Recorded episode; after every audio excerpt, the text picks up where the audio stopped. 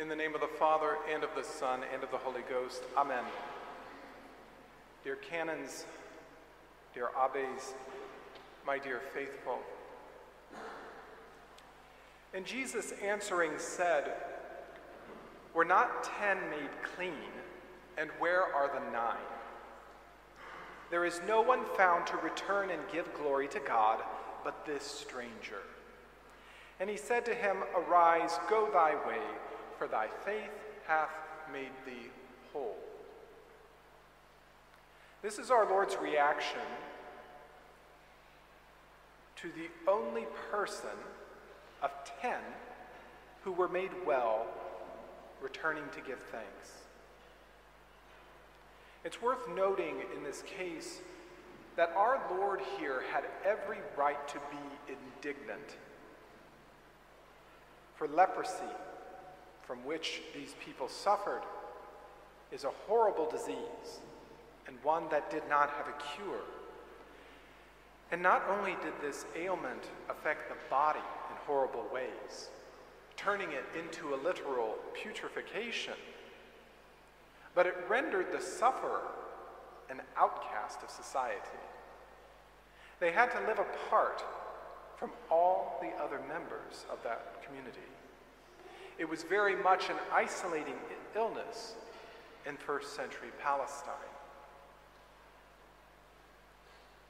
In the gospel, we read where Jesus heals not one, but ten who were suffering from this horrible ailment. And this healing, we cannot appreciate enough, would have been transformative for those who were purified. For no longer would they have been obliged to live apart from the community, especially those who were part of the Jewish community. From that day forward, their lives would have been radically different. However, despite the grandiose nature of this miracle, there is only one who has the courtesy, even the thought, to render thanks for the life transforming gift that he had just received. It would seem that perhaps, in all justice, Jesus should have preserved the cure of the one who returned with gratitude and then revisited the atrocious malady on the other nine. However, we do not read about our Lord having such indignation.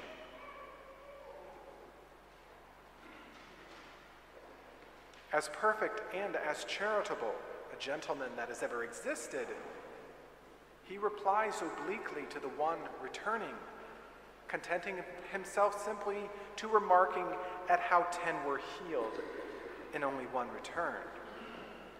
He does not deride the nine for their lack of thanks, but it is clear that their lack of gratitude and recognition is blameworthy.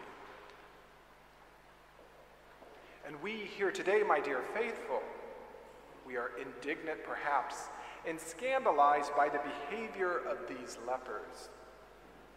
Had we been one of the ten, we would have certainly returned and thanked our Lord for such a gift. Well, the imagery here is there to remind us of our own lack of gratitude. For so much grace has been given to us, so many good things have been sent our way.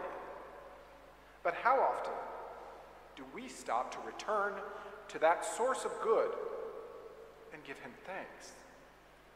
And not just a passing thought or thank you, but a substantial act of thanksgiving.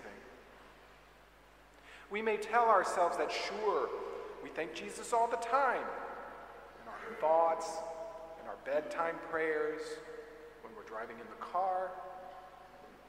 Well, this is certainly good, but would it not be better if we render more substantial thanks? A thanks which would cost us time and effort.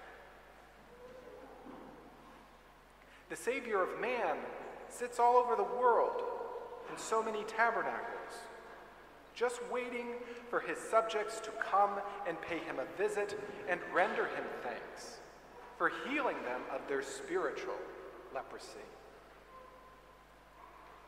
We have been saved already from the ravages of this leprosy by the waters of baptism and then its aggressive return to our lives by the way of the sacraments and of the Holy Eucharist and confession.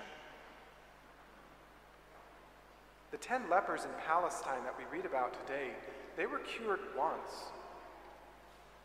We here are healed not just once, but over and over during the course of our entire lives. This is what we do in the sacrament of confession. Our Lord, ever caring for this spiritual leprosy that we have, do we bother to sufficiently thank Him for this? Would not a visit to a Catholic church immediately bring us into the presence of our beloved? Would this not be most appropriate?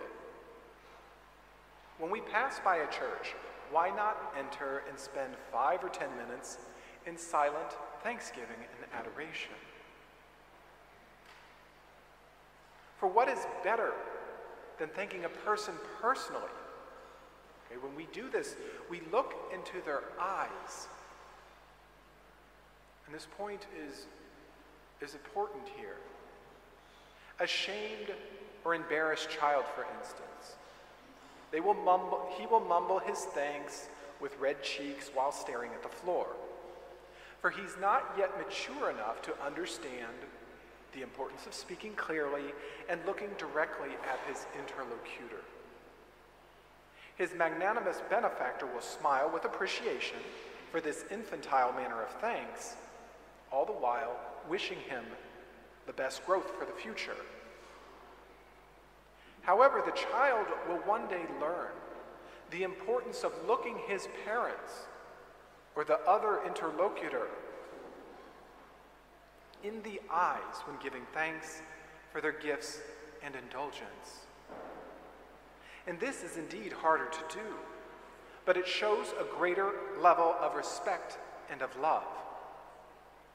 The eyes are the windows of, to the soul, and thus the importance of looking into the eyes of those, and thus this, and thus the importance of looking into the eyes of the, those whom we thank. And with this in mind, we can think of the Blessed Sacrament exposed in a beautiful monstrance. The contained gilded receptacle, or the containing gilded receptacle, most often displays the body of our Lord through a circular opening. And we can think of this as the eye of Christ in a certain way. Whenever we gaze upon the Lord in that monstrance, his eye is looking directly at us, and we at him. And this mutual regard is mysterious for sure, but it's a regard that is eye to eye. What a most wonderful way by which we can give thanks to Christ for healing our leprosy. How much does he appreciate this personal presence and eye contact? Just kind of an aside, this is not what I was going to pre- preach on here today. But we live in a world where everyone's enamored with their stupid phones and all this sort of thing. And it's like, oh, so and so gave me this, I'll send them a text message. There's a lot of people that are angry in their relations with their friends, their family, and all sorts of things. It's because everybody's talking to one another through texts. We were not created simply to speak through electronical devices. When we have a question, when we want to say thank you, you go up to that person, you greet them, you look them in the eye, you ask your question, you say your thanks. If you do this one thing in your life, I tell you that your relations with those friends and family will improve automatically. But if you insist on hiding behind your phone and texting all your grievances and whatnot, you can say goodbye to those good relationships, okay? Because at the end of the day, we're disrespecting that person. We don't even have enough respect for them to speak with them face to face. So, anyway, Just kind of a side note there.